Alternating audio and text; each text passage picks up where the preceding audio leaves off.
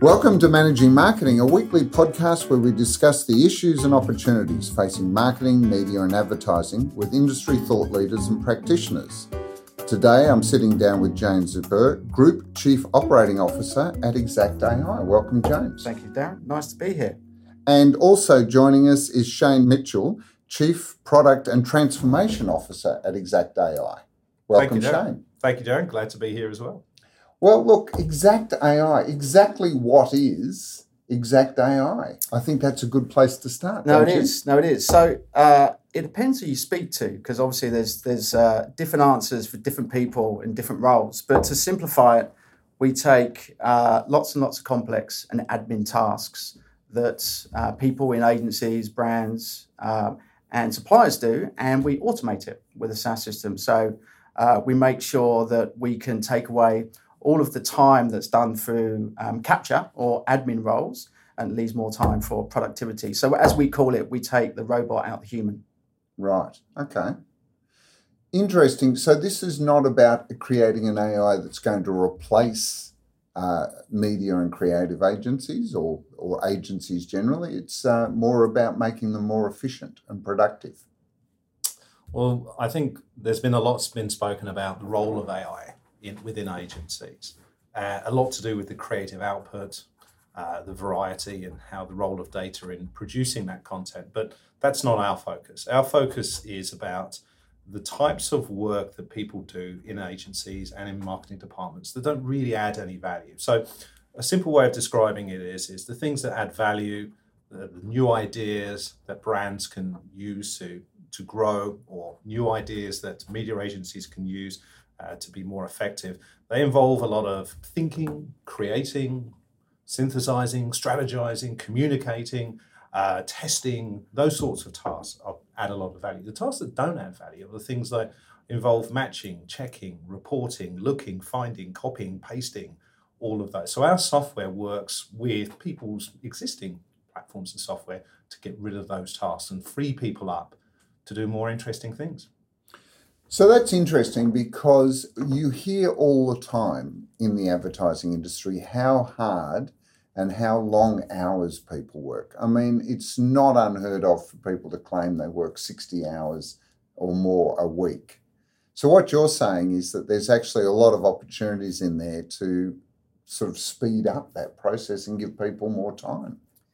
So I think I, I think there's there's there's two issues that arise within um, uh, the industry itself.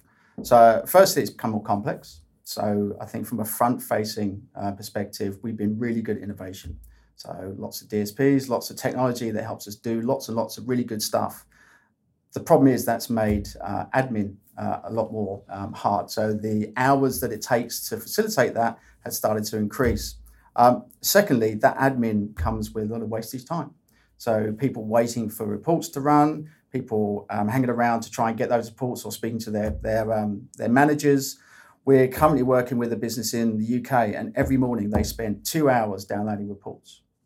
So that's 20% of their whole day uh, that is spent literally watching a wheel go round on media legacy based systems that they have to um, download into a CSV file and then try and upload and then send it to their clients.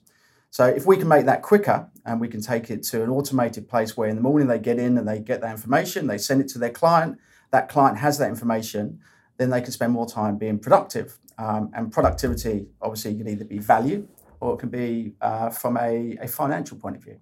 James, that's crazy because you know uh, all of the promise of a digital world was that it was going to make things more accountable and uh, more trackable, and you know that everything was going to be so much easier to work with. And what you're actually saying is the complexity and the huge amounts of data that we hear about is actually making everyone less efficient. When you look at a, a typical media agency, um, you might be unsurprised to learn that the plethora of systems that people are using. And just think about in our day to day lives. So think about your day Darren, in in the software that you use. Everything you might be using Slack to communicate, and email to send messages, and you might be using Dropbox to store files. So what's happened now is what used to be all in one place, often within an office network, is now spread across a whole variety of really useful productivity tools. And it's no different in agencies. We speak to some agencies who are using upwards of 30 different systems in one working day. And so there's a huge cost, isn't there? You have to switch from one thing to the next thing. You have to switch your your your train of thought. You have interruptions on top of that, and all of this accumulates. And so what we've done is we've accumulated all of these different systems and platforms, and and the, we're now buckling under the weight of those systems. So that's the complexity that you're uh, referring to in that it's not just the huge amounts of data, it's also the huge number of communication channels, the huge number of technology platforms. I mean, we uh, did some work with a client who their preferred way of communicating with their agency was actually WhatsApp. And uh, it was because that they could actually reach their agency at one o'clock in the morning using a WhatsApp it always worried me that how easy it would be to uh, miss a vital piece of communication when you're using such a uh, random uh, communication platform. Can this integrate all of those? Well, it's interesting that you raise this blurring between work time and personal time. I think that's a conversation in of itself, particularly as now more and more of us will be working from home and uh, we're having to adapt to this idea that in the future, the time we spend in the office and the time we spend at home, those ratios are going to be in somewhat of flux as we as we com- come out of the pandemic. Um, I think what's important to understand, though, is not many organizations really understand how time is spent within their organizations. So, you know, on the one hand, we're having conversations about how work time works, or in your scenario, uh, customers reaching us at, out of hours or at times that are considered unsociable. But at the same time, do we really understand if I was to talk to a media planner what that person's day or week or life looks like and what tasks they're actually doing? And indeed, what things are adding value. Uh, uh, sorry, I want to stop you there, Shane, because you would think that in an industry where primarily fees are paid based on the work people do, i.e., the number of hours they do, that there would have been an infinite amount of work done in actually capturing the time that it takes to do these tasks. Are you telling me that that's unusual? Well, in terms of the customers we've spoken to, yeah, highly unusual.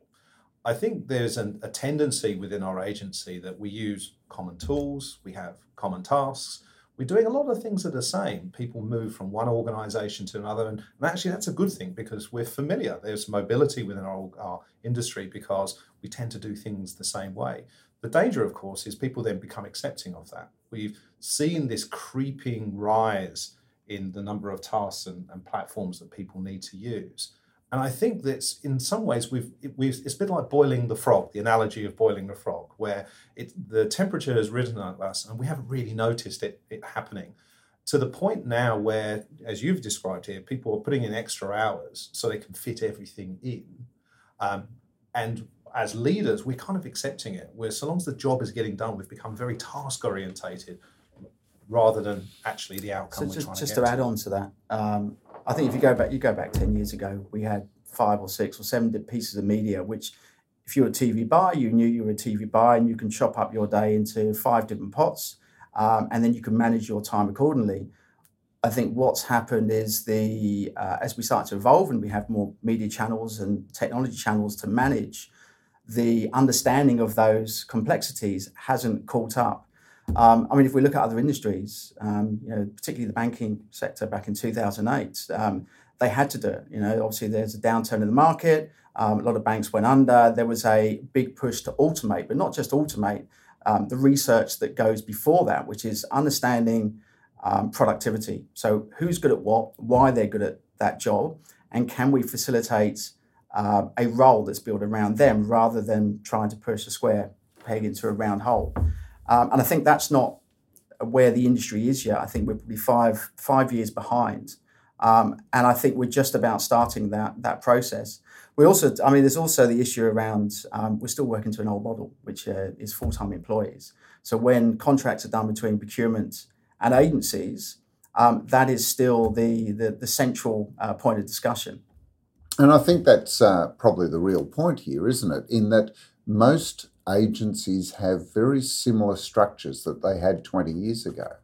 What they've done is just built more silos in there based on the various channels. You know, you'll have the digital buyers versus the TV buyers or the, the, the non digital buyers.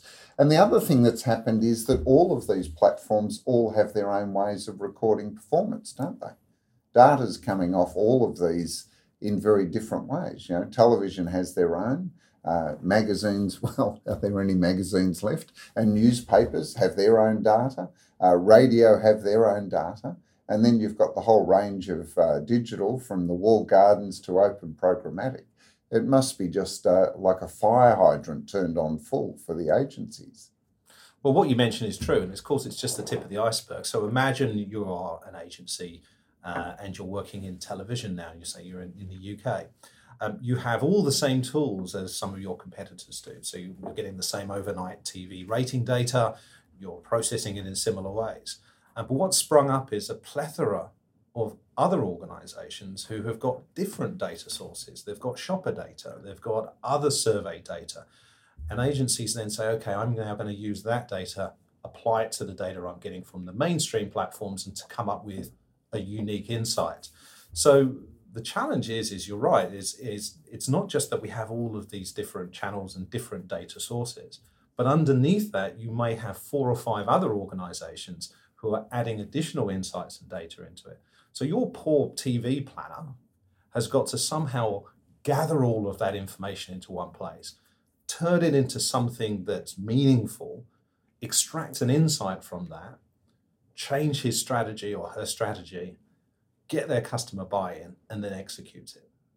And none of this is, and most of that task, sorry, is around the very manual t- task of literally finding the information, gathering the information. In fact, our research has shown is somewhere in the region of 20% of anybody's time is just in getting information, putting information in one place, sending information, none of which is adding any real value the bit that's really interesting, which is, hey, I've got a great idea about how we can do a different form of targeting in the middle of this campaign to boost performance.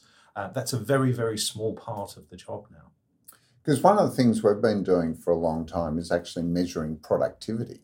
You know, the, the problem with the traditional retainer model was it was about retaining resources without actually linking that to what those resources did.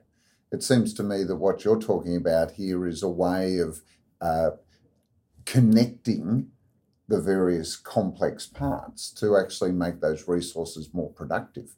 Because we've actually seen an increase in productivity. Agencies are doing a lot more bits with the same number of resources and for less money.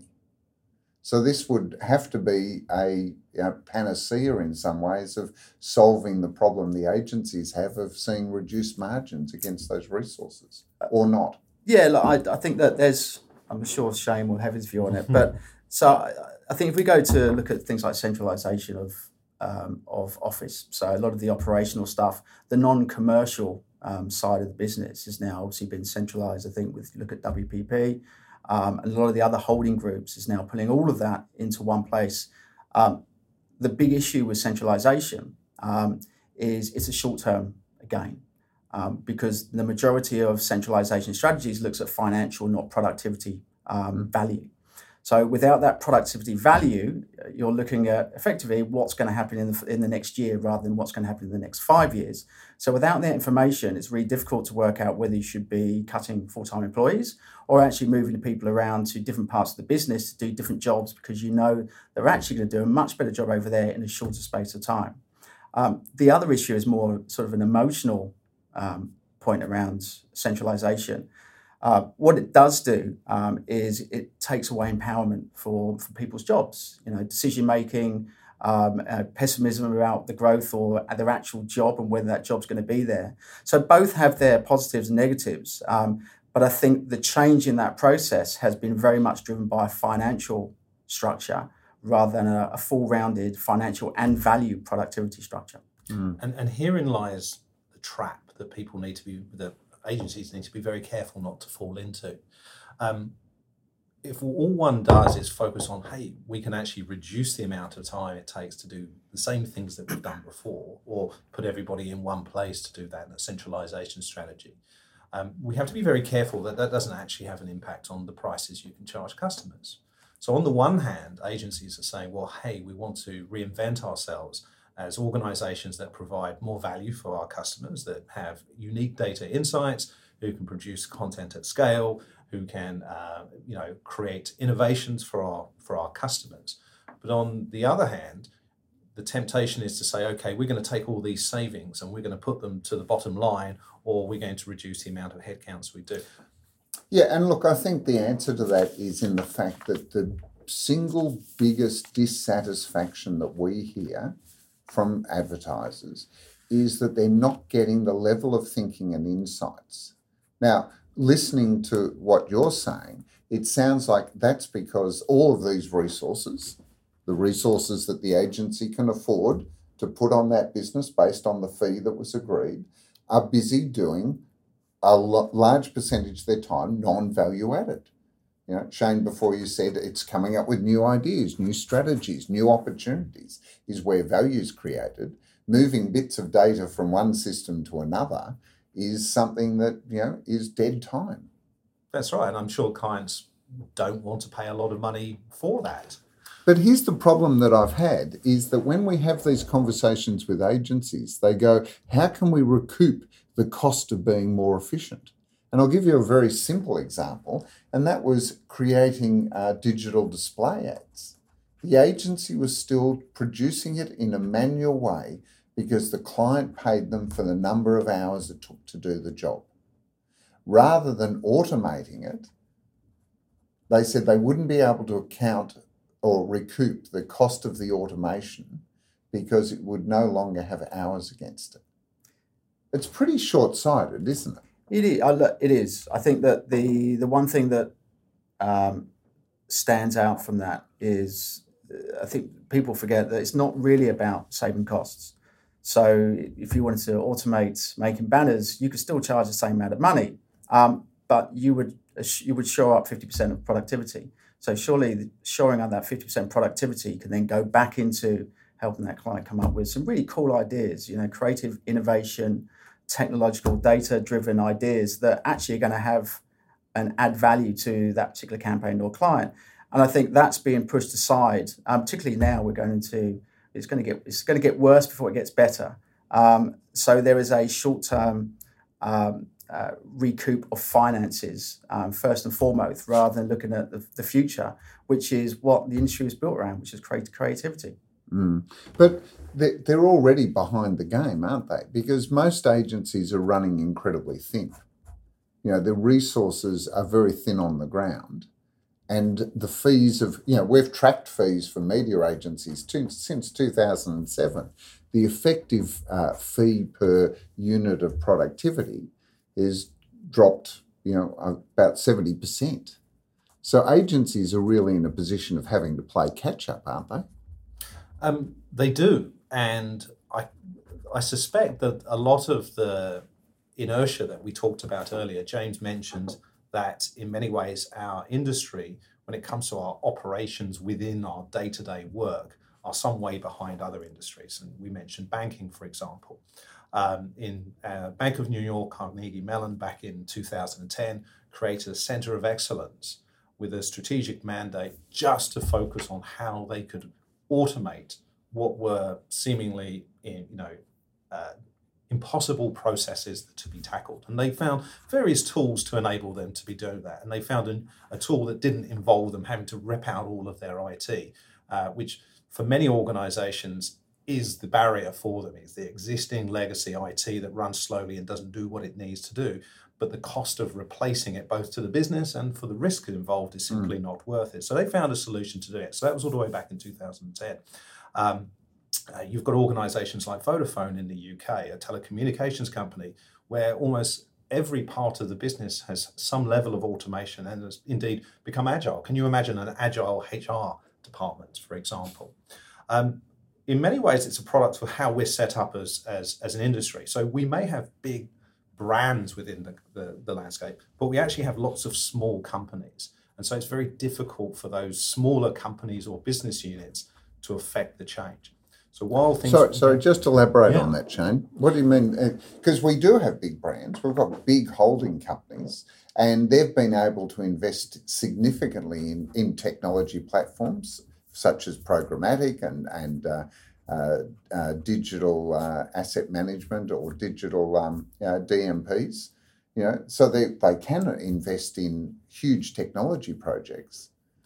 so What's think, stopping this? So there's there's a couple of ways that you can digitally transform an organization. The classic one is is that you invest in innovation. You create a separate area of innovation or you buy an innovative company. And there's this kind of idea that somehow that innovation and that change of way of working somehow comes back to the main core business and it transforms it. But that actually hasn't been the case. You know, digital No. profits have been fantastic for uh, for agency groups, and in many ways has put a little bit of a fig leaf over what has been some of the challenges in their legacy business, which hasn't really changed since the late 90s or early 2000s, both in terms of approach and technology.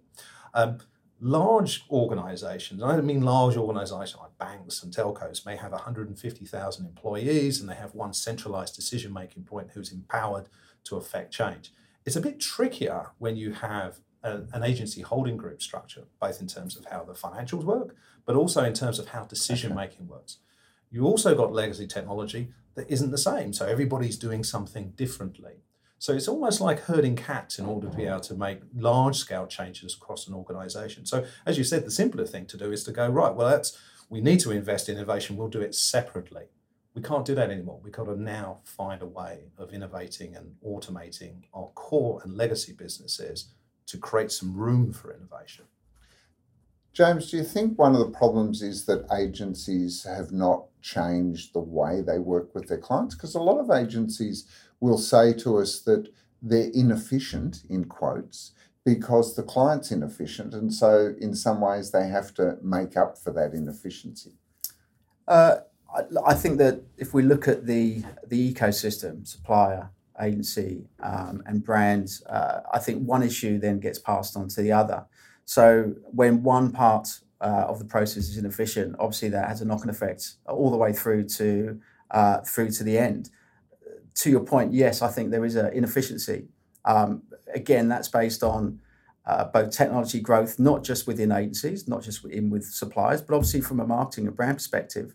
Um, there's some figures. I think Shane will probably give us more figures, but there's figures on from a procurement perspective that there's more inefficiencies from a brand marketing perspective, purely based on the growth of technology in a much shorter space of time than agencies took to come up with DSPs and DMPs, uh, which has had a knock-on effect to to cost base. So that ineffici- inefficiency in itself um, has had uh, implications all the way through that ecosystem. Uh, but obviously, I think the, the core to this is making sure that we can take away um, a lot of those um, high touch roles, high touch tasks, um, uh, complex based tasks that people are spending a lot of time on to spend more time doing the really good stuff that they enjoy. Um, and if you want to keep staff retention, you need to find a solution to that. Otherwise, it's just going to be an admin role that will be taken over by um, either um, technology or a lot of it will be moved in house. Yeah.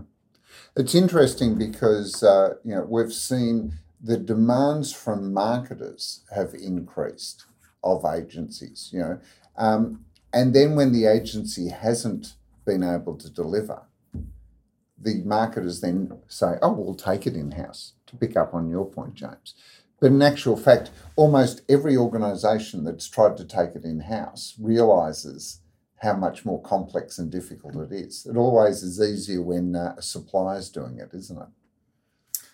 I think that agencies don't necessarily want their clients to know about what their operational challenges and difficulties and legacy tech they have going on in the background. Um, in fact, when we talk to advertisers, talk to brands, um, they haven't heard of a lot of the ERP and other systems that agencies use to produce the information that comes to them. What they see most mornings is, or afternoons in many cases, is an Excel spreadsheet or a PowerPoint presentation or something else that's been synthesized. The great irony, of course, is they then take that data in that Excel spreadsheet and try to find a way to put it into their systems, which are completely different ones to the ones the agencies use. Um, so I think you know it's it's interesting that what brands think they need and what they actually want, which is performance, um, are two very different things. And so some of the agencies we're talking about are having very strenuous conversations with their clients and saying, look, you've got an amount of money you want to pay us to achieve a service. Pay us that amount of money and let us worry about how we're going to achieve that. And that creates that opportunity to change technology, change process, move people around, as James has described, to affect that outcome. So I think there's a I think uh, uh, agents, uh, agencies need a little help from brands. It needs to be a, a, a, a, dual approach to actually unlock that potential. Well, there is mutual benefit, isn't there? If they can actually work together to find ways of producing more productive outcomes, now I'll say that again more productive outcomes, then that benefits both the advertiser and the agency, doesn't it? Absolutely. I think that you know, so we we're working with a client in the UK, and one of the tasks that they have to do is they have to prepare uh, a, a, report in the morning for one of their e-commerce clients who are going to use that over the course of the day. And the complexity means it gets done about lunchtime. Now, the client doesn't necessarily need all that information. It varies. They just want it all in one place. So suddenly you've got this huge administrative task. And by working with both the agency and the client, we can actually look at ways you can say, well, how can we get that data out of the agency system, right, which is divorce of yours, into a form which makes sense for you as a client, across to you as the client, mm. and then into your system in a way that you can work. And that's that's it's those types of conversations that that need to be happening to remove these administrative hurdles which are standing in the way of doing the more interesting work. Because um, you mentioned before Excel spreadsheets. I mean, you know, there is a complaint from clients that what used to be post campaign reports or even real time campaign reports would just turn up as thousands of pages of Excel numbers that were largely impenetrable for a lot of clients. You know, and they talk about wanting the insights. What should I be doing rather than what's the data that that's based on? And yet, uh, do you remember we went through a period where every media agency was offering their client a dashboard? And almost always it failed because it would end up taking forever to create the dashboard in the format that the client wanted. And then ultimately they would never look at it anyway because all the dashboard did was give them numbers in a different way. It didn't give them insights. I think that I think one of the one of the points you raised before, which is about this this connected ecosystem. Um, so if we where there's a there's a system in actually it's been launched in Australia, Australia I think it's a thing called Peppol, which is effectively e-invoicing. So it's been launched in Italy, UK. The UK it was around the um, uh, P I think P and G do it, and obviously uh, the NHS. So anyone who wants to work with the NHS from either a supply perspective or marketing has to align with Peppol. And what it is is a routing system. So um, we, we send you out an IO, a PO, it goes all the way around, it goes back to their finance system, um, and it's all automated. One of the problems that we're currently facing, to your point, is that the, we're not connecting the dots. So even if you've got a, um, a nice system uh, that comes across and you've got lots of numbers and um, you know flashing lights, um, it still won't tell you the whole truth. And the reason for that is the dots aren't connected all the way through to the, the, the data you want, the real data that needs to be pulled from all those systems every morning um, when it's done on a manual basis, that then has to be fed into another system that has to be sent to your client. Um, so until that whole process, uh, the admin process is taken away from the people who can actually add value to that particular business through you know what we class as insights, we're still going to have a very clunky, slow process with probably the wrong data. Mm. And yet, in actual fact, what we want is to package the data and put it in front of the people that can pull out the insights more or, efficiently. Or better still, uh, given the the weights that marketers now have in terms of the work that they have to do with other data within their organizations mm. and the platforms that they're coping with. In fact, I think a, a recent Gartner report was saying that something like a quarter of marketing budgets are spent just on the technology and the costs of the people that are required to run all that are growing. So marketing departments have exactly the same problem as agencies. Uh, they just want to be told what to do. Uh, because just presenting the information or an insight is not the same as a recommendation. And it's and what uh, marketers telling us is they want their agencies to synthesize that information, make a realistic and reliable recommendation for action, whether it's a short-term campaign or something that's more long-term and strategic. But Shane, that's what I was saying before. Clients, their single biggest issue is the agencies are not giving them what they want. They're giving them data, but they're not giving them recommendations. They're giving them reports, but they're not giving them insights. You know, is this is uh, Exact AI an opportunity for agencies to free up some of that intellectual power that exists within the agency to fulfill more on the client's needs? Absolutely. I mean, uh, we were talking about television buying earlier. And not everyone who's listening will be doing TV buying, but um, I use it as a good example because it's been around a very long time. It might surprise the people to know that a TV buyer might spend half their day doing basic administration and using software tools. So let's imagine for a moment that that work was automated and they didn't have to do it at all. Then all of a sudden, that time can be used productively for that client. Now, we talked earlier about the clients are paying per head. And you use the example, I think you were talking about uh, an agency being paid to, to transform banners. Um, that client didn't want banners, they wanted effective advertising. So, in the case of TV, what you would hope is the client wouldn't turn around and say, Well, you're only spending half as long on my work, I'll only pay you half as much. What you really want is the client to say, I'm happy with what I'm paying, and I'm excited to know that that person now is spending their time differently in servicing my account or going off and finding new and innovative ways that they can service my brand. And this is where, you know, one of the things that we've been pushing is rather than paying for the inputs of the number of hours, that the whole industry should be moving to outputs. What does the agency actually produce for the client? And ultimately, what are the outcomes of that work? So if we can eliminate all of the, how did you put it before, James? All of the admin, the non-value admin. If we can minimise that, then all of those people would be work in the agency on a retainer or under the fees would be working towards delivering ultimately the client's desired outcomes through outputs, right? Yeah, I, I think the again it goes back to I think the original point, which is we still work on a very old legacy based model. Um, and that needs to change all across the board. We need to look at output, which is um, am I working to a delivery of products uh, sales for a particular client? Is it creative execution? Am I working with a creative agency on a uh, on a new campaign that's going to allow us to deliver um, on a number of different um, uh, KPIs?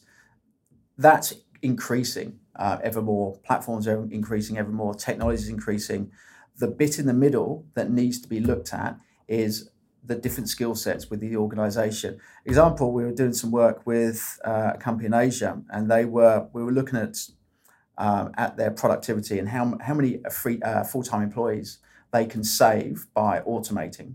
We looked at a lot of the um, uh, the triggers that they had with regards to admin, how much time is wasted, um, all the way through to how much time they were spending with their clients and communication. Um, and I think we worked out something in the region of about 10 to 15 full time employees they could save by automating a process. So there are two options. One, they could take those full time employees and then take them off the books, or they could use them to be more productive. Um, so the outcome is uh, making them more productive over a two year period, they can make four times more money than actually um, taken away those full-time employees from the from the uh, the, the, business. Well, sorry, James. There's a different way to look at that as well, because we're talking about FTEs, and this is the thing that drives me crazy. Because procurement will talk about an FTE as if the managing director and the most junior person are all just one FTE each, right? And yet we've seen in the industry the, what I call the juniorizing of agency staff. You will see structures that are incredibly flat because agencies, and especially media agencies, have ended up recruiting a huge number of junior, you know, uh, graduates into the agency to do these menial tasks.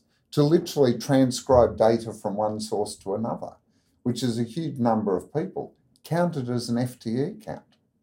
And yet, very few senior people, if anything, if it allows you to, within the same fee, have less people but more senior, then you're going to get a higher quality because you're going to be dealing with experience rather than people that have entered the industry to transcribe numbers from one Excel spreadsheet to the next. I think there's a perceived um, issue with uh, moving or having to integrate large systems uh, into businesses. Um, Shane used to work for a large media company in, in Asia, and I think he said it, t- it took them three years to integrate uh, a SaaS system, and he had you know 20, 25 people working on that business, and it still wasn't integrated after three years.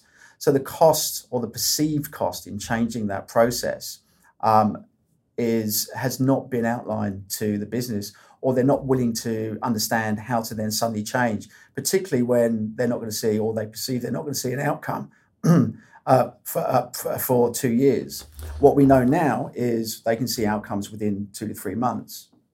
Because you're not talking, Exact AI is not about putting in a whole new system, is it? It's actually about linking existing no. systems to work together more yeah. effectively. So to think of it this way is is we're we are the the last strategic lever that companies pull. So, you know, when people are trying to create efficiencies, they'll often standardize processes across lots of departments. They will often centralize them into one place um, and they'll offshore the, the lower value work. In fact, I think I've just described three quarters of WPP's current strategy as, as they've described it in terms of operational efficiency. But that's nothing new. This idea mm. has been around for a very long time.